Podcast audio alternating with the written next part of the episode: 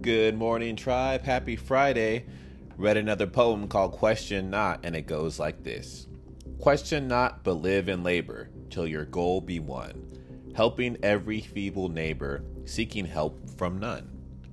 Life is mostly froth and bubble, two things stand like stone kindness in another's trouble, and courage in our own. A poem by Adam Lindsay Gordon. Have a good rest of your Friday, tribe. Thank you.